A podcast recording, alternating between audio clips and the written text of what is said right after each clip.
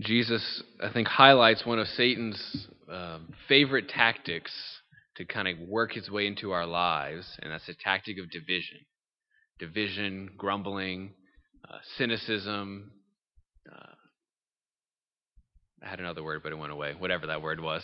Um, that this idea of, of um, trying to bring tension into our lives, right? Jesus says, "A house divided against itself cannot stand."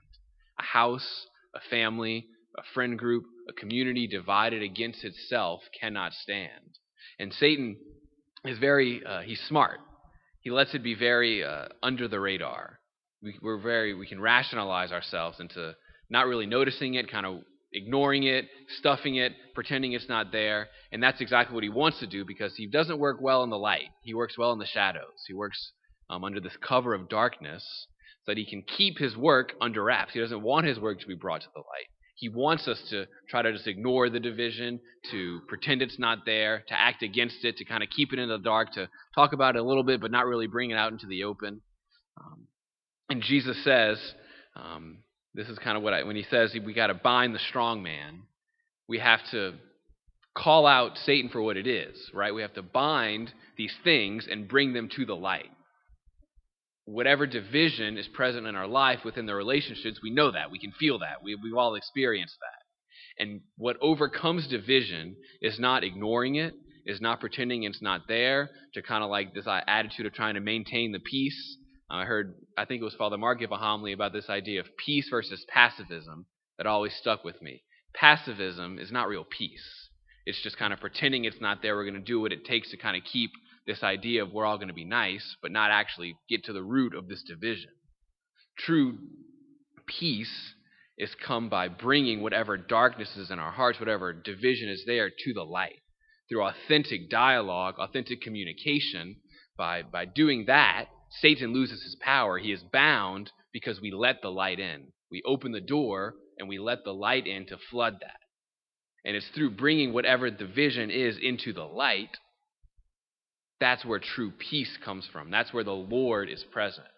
Throughout, from the beginning of the church, uh, uh, unity has been a symbol of the Holy Spirit. Unity has been a symbol of God's presence. Division, therefore, a symbol of Satan's presence. And so we call that out and invite the light into that to bring that unity. And the same we celebrate today, St. Angela Merici, she uh, founded an institute of, of women to help to educate them in the faith, to help to, to, to form good Christian women, good Christian mothers.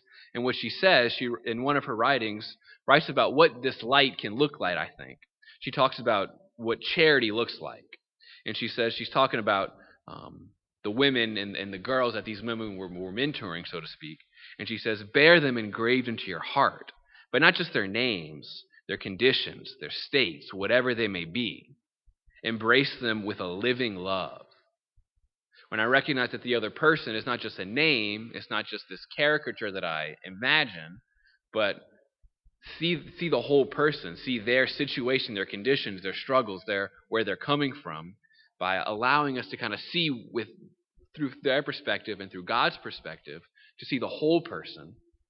That allows us to enter into this dialogue, to allow the light to flood that relationship, and that light can't help but cast out the darkness of division that Satan loves to sow and loves to keep present.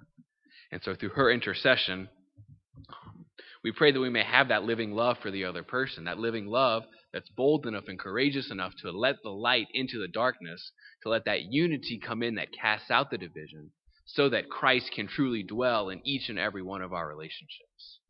We pray that through her intercession, she may give us the courage to face that today. Amen.